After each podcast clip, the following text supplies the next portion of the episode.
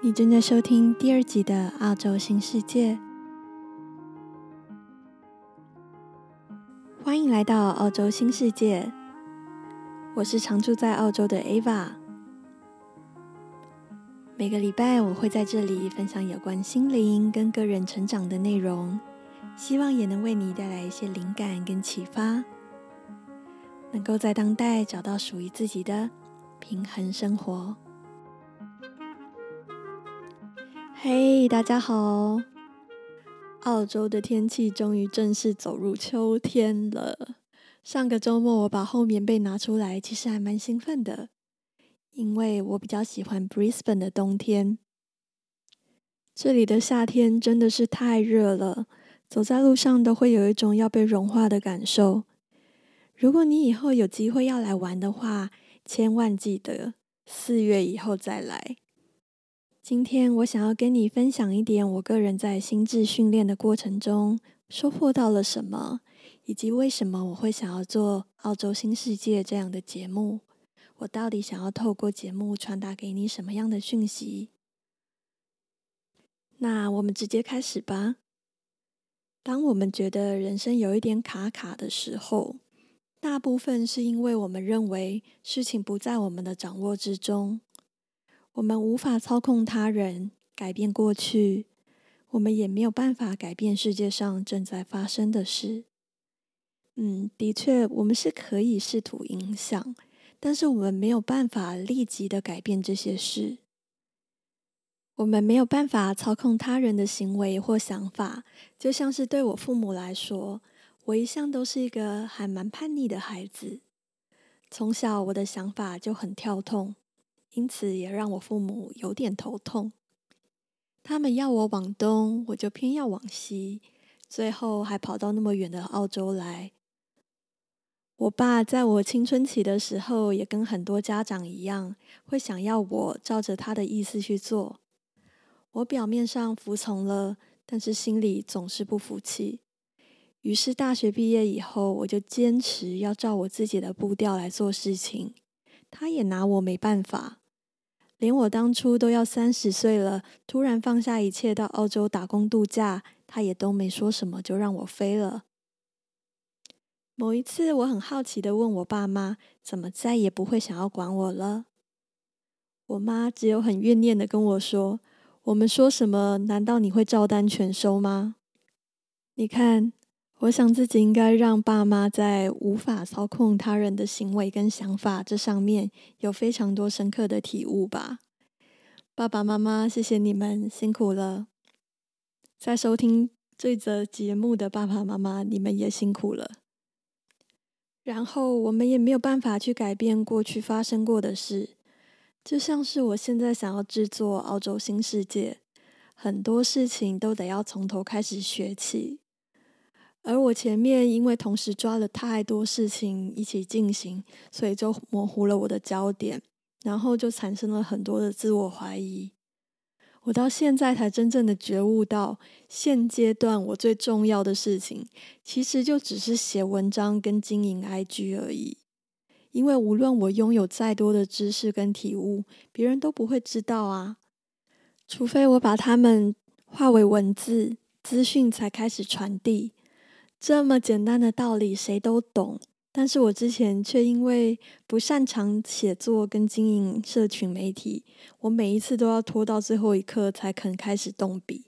大家千万不要跟我一样犯同样的错误哦。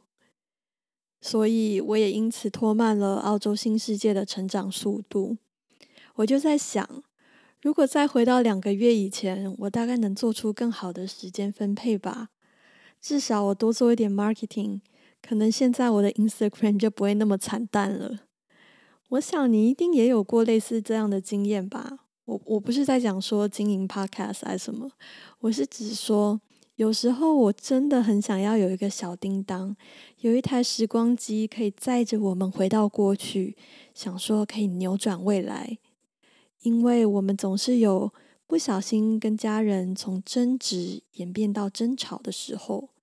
也总是有在工作迷失方向的时候，总是有那个不小心选错对象的时候。最后，我们也没有办法立即改变世界上正在发生的事。对你来说，一天当中最重要的事情是什么呢？我在澳洲的多元文化中心工作的时候，第一线的听到很多非洲难民的真实故事。发生在他们身上最普遍，却也让我印象最深刻的事，就是他们说，在难民营里面，每天最重要的事，就是要走一个早上的路。就只为了喝到一口干净的水，然后再走原路回到卫生条件极差的营区。心中的那一丝希望，可以说是他们唯一的资产。这个世界上时时刻刻都在发生令我们感到不舒服的事，像是我们都知道台湾的教育资源分配不均、贫富差距跟阶级对立。很遗憾的，我们真的只能尽力扮演好自己的角色，试着影响更多人来改善这些情况，但是我们却没有办法控制这些正在发生的事。抱歉，我刚刚举了比较极端的例子。我想要表达的就是，无论我们再怎么样不愿意接受，无法操控他人，改变过去。或是这个世界上正在发生的事，这些所有不是发生在我们内心里面的事，都称之为是客观事实。他们都不是我们能够控制的。但是你换个角度来想，其实我们唯一无法控制的，也就只有客观事实而已。我们能控制的，其实还有很多，像是我们可以选择我们想要感受的感受。我们可以控制我们自己的思想，还有我们实际采取的行动，以及经由这一连串的过程所产出的结果。这么多的事情都在我们的掌控之范围之内，但是我们却经常忘记这一点。我们经常不小心就认为一件事情，要么就都在我们的掌控之内，要么就全部都不在我们的掌握之内。当一件事情不照计划或是我们的想象进行的时候，就觉得很痛苦。我们经常以为自己没有办法控制、左右自己的思想，甚至很多人没有觉知到自己的脑袋里面在想一些什么，但却被他们左右了一生。像我以前就是这个样子，这不是一件很可惜的事吗？脑袋里面每天忙着想什么，真的是一个关键，因为思想创造了我们的感受，而我们所做出的行为都是为了达到或是避免掉某一种感受。如果照这样的逻辑来看的话，感受都是由思想创造的，而我们做出的行为都是为了要让自己觉得好过一点。那思想不就是一切最重要的源头吗？这样乍听之下好像有一点复杂。如果以前没有接触过心理学的人，应该听到这边会觉得，嗯，你到底在说一些什么？因为我自己一开始听到的时候也是这个反应，所以我这边就拿自己以前刚到澳洲的生活来举例好了。我这是做了一个蛮大的牺牲哦，就为了要让大家理解。我跟蛮多人一样，在国外一开始的工作经历并不是特别顺遂，压力大的情况下，我就开始出现乱买东西的倾向。买东西所获得的快感只是一瞬间而已，但是事后我得要背负很沉重的愧疚感。但是那个时候，我无论做什么都快乐不起来，我的情绪起伏波动是非常大的。对我来说，那个坎要跨过去，真的不是一件容易的事。我拿自己的例子来套用在刚刚讲的那个逻辑给你听。所以工作不顺利，这就是一个当下无法改变的客观事实。那我乱买东西，就是我做出的行为。那往回推一层，我们来探讨，究竟那个时候我是想要获得什么样的感受而驱使我变成一个购物狂呢？追根究底，其实买东西对我来说是一种安全感，一种被爱的感受。因为小时候我家家境小康，中产阶级的父母大部分的时间都在忙着工作。我唯一的哥哥跟我差了将近十岁，所以我的成长过程是非常孤单的。我最常玩的游戏就是一个人分饰两角的家家酒，但是在物质方面却是相当充裕的。所以长大以后，每当生活出现问题的时候，购物就变成了一个最快能让我获得安全感与被爱的手段。再往回推一层，我的脑袋当时究竟在想一些什么呢？是什么样的想法创造了这个被爱的感受呢？其实当时我是想要证明我先生到底能有多爱我，因为我移民到澳洲只有他一个家人而已，因此我脑袋里想的是他到底有多爱我。像我这样乱买东西，他也能接受我吗？很疯狂吧？用购物来证明自己被爱。还好，事过境迁，现在的我已经变成一个无法忍受逛街超过两小时的人，购物前也会再三的思考，因为我不再需要借助外物获得安全感。当然啦，能够对自己的行为做出这么深刻的分析跟理解，是在我有了相关专业之后。状况发生的当下，我就只知道有一股冲动想要买东西而已，我哪有可能想那么多啊？每个人成为购物狂背后的原因，那个驱动你做出购物这个行为的感受都不尽相同。在我的例子里面，我是想要感受到被爱，但是其他人可能是想要感受到自信，可能是想要感受到希望。总而言之，会对某一件事情上瘾，背后一定都有一个更深层的原因。所以你也可以从这个故事里面看出来，想要获得怎么样的感受，同样也很重要，因为它是引发我们采取行动的发电机。这边说明一下，如果你去翻书店里面心理学的书。你会发现，大部分的学者是主张先有感受，然后才引导出思想。但我认为，这纯粹是看你从什么样的角度来谈这件事。其实，思想跟感受两者是互相交互作用的。休息一下，进广告。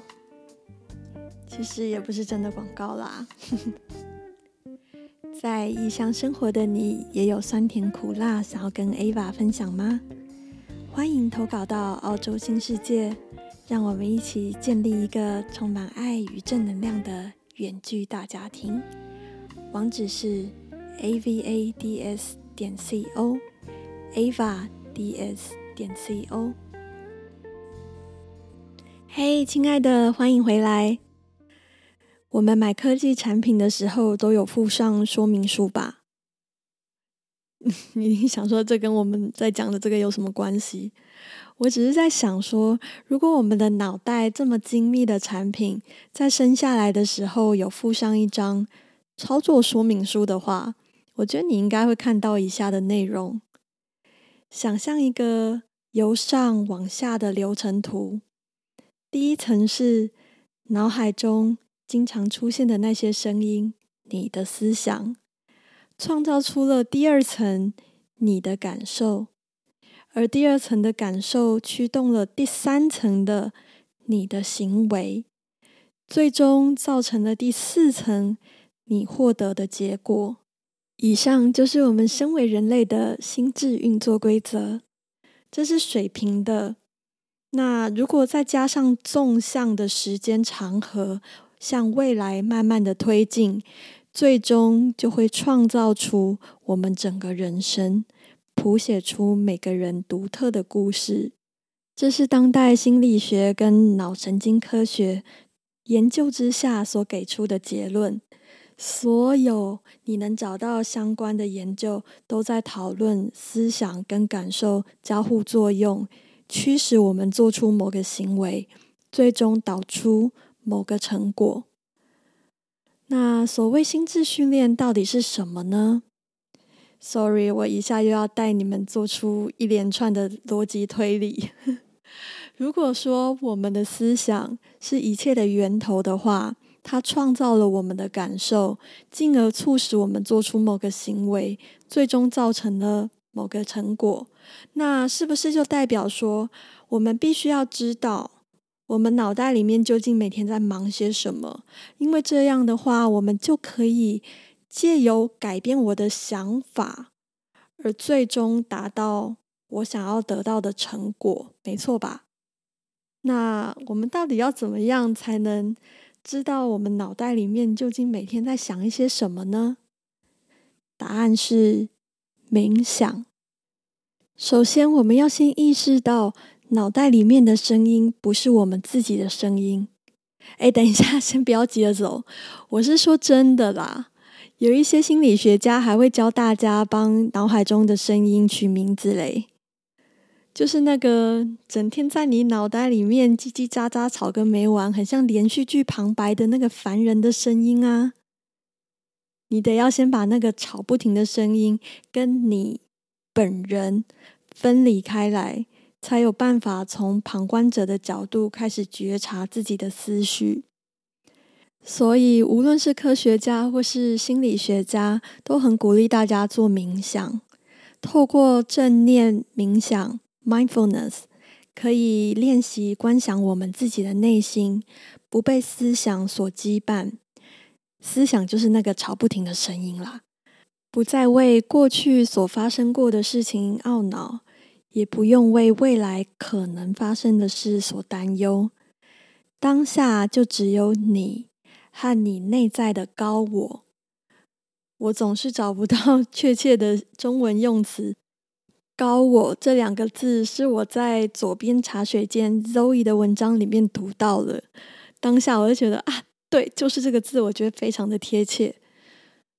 冥想对心理健康的好处非常的多，但是一开始可能不太容易想象那到底是一个什么样的感受，所以可能很多人试过一两次就放弃了，那真的是一件还蛮可惜的事。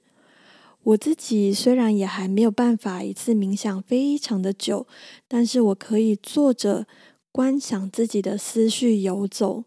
想当初，当我终于开始能够用观察者、旁观者的角度来观察自己的思绪的时候，我在对照心智运作规则，就是我刚刚讲到的思想创造感受，促成某个行为，我可以说是大开眼界。突然间，我能看清楚很多以前无法理解的事，关于我与自己，或是关于我与他人的关系。为什么我会有这种感受？为什么以前的我的脑袋在想这些东西？它让我感受到了什么？然后促使我去做了什么样的事？最终把我带到现在这个状态之下。原来是这样，一切都源自于我自己的内心啊！你能想象吗？平均一个人一天当中会有六万条的思绪，这些思绪可能来自于你的童年记忆，可能是你工作中被主管批评，或者是你在某一本书里面读到的一句话、某个电影、某则新闻报道，或者是甚至只是一个路人走过去讲了一句话。这些思绪无论正面反面，就像是一个背景音一样。二十四小时不断的在你的脑袋里面大放送。当你开始觉察心智以后，你一定会很惊讶，自己的脑袋里面思想中掺杂了多少的负面思想跟自我怀疑。如果你以前从来都没有试着要管理自己的思绪的话，刚开始可能会觉得有一点无力哦。但我觉得就是慢慢来吧。毕竟这些思绪已经几十年都在我们的脑袋里面开 party，你要一口气处理掉它们，谈何容易啊！我的启蒙导师之一 Bro Castillo 形容未开化的心智就像是两岁幼儿在没有大人在的厨房里面到处趴趴走，四周被尖锐的物品环绕，但却一点都没有自觉。我是建议你。先准备好勇气，再点亮那盏心灯，因为你可能会因为看清事实而吓到，想要立刻把灯吹熄。因为我们会开始理解人生的痛苦是从何而来的，但是很多人会不愿意正视问题的源头，而选择逃避。其实这也没有什么关系，因为无论我们愿不愿意面对，我们最终都还是会抵达人生的终点。人生当中其实并没有那个一定得做的事情，不做都不会怎么样，就只有做了会很不一样而已。很多人想要改变人生的时候，都会直接从行为上的改变开始着手。然而，这会让我们在执行上比较容易遇到阻挠。为什么呢？因为前面我们已经讨论过，思想创造感受，然后引导我们做出某个行为。那换言之，如果我们想要越级打怪，直接从改变行为开始的话，我们就必须得与原本的感受对抗。还不止如此哦。我们还得与创造出这个感受的思想对抗，等于是一打二，当然比较难喽。于是，这就是心智训练在做的事情，帮助找出促成我们行为模式的源头，理解我们为什么在做这些我们正在做的事。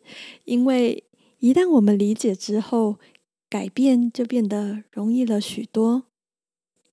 我承认，刚学会自我觉察的时候，向内探索自己做出某个行为背后真正的因素，我自己就是那个想要立刻把心灯吹熄的人，因为那感觉就很像是打开了潘朵拉的盒子，飞出了一大堆丑陋的事实。我想能够听到这则音频的你们，应该都是人类吧？还是你是外星人？是人的话，你就有七情六欲，你应该听得懂我在说什么。如果你能走到这个阶段，通常都会开始对从前的作为感到懊恼或是自责。但是说真的，那就只是从前的自己而已。试着站在旁观者的角度去理解当时的自己。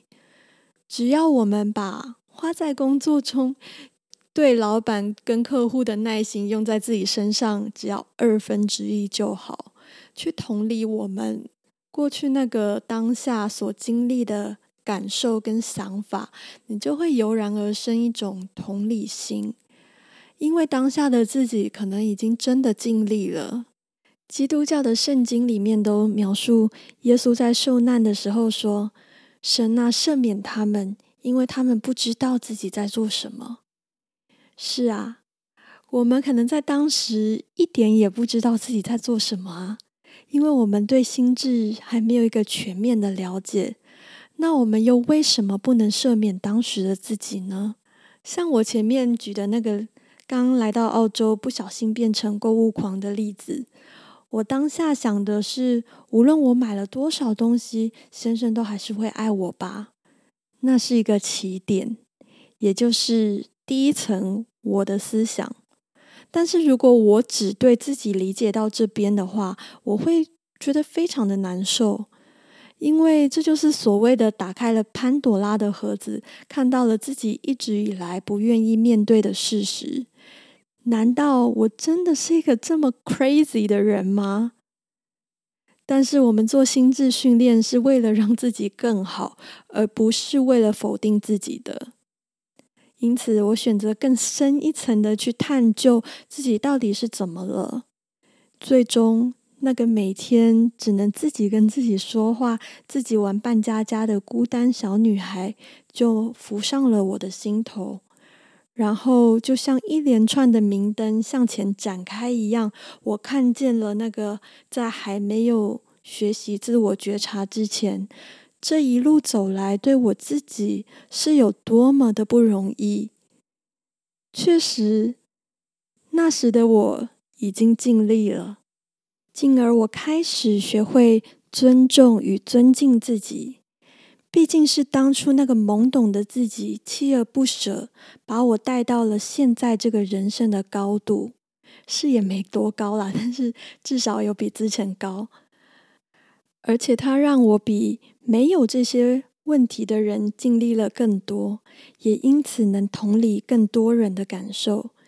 于是我开始愿意给自己无条件的爱。每个人都需要无条件的爱。需要被人相信、被接受、被理解，但是没有任何人会永远的陪在我们的身边，真的只有我们自己。对我来说，这就是心智训练最重要的一个部分。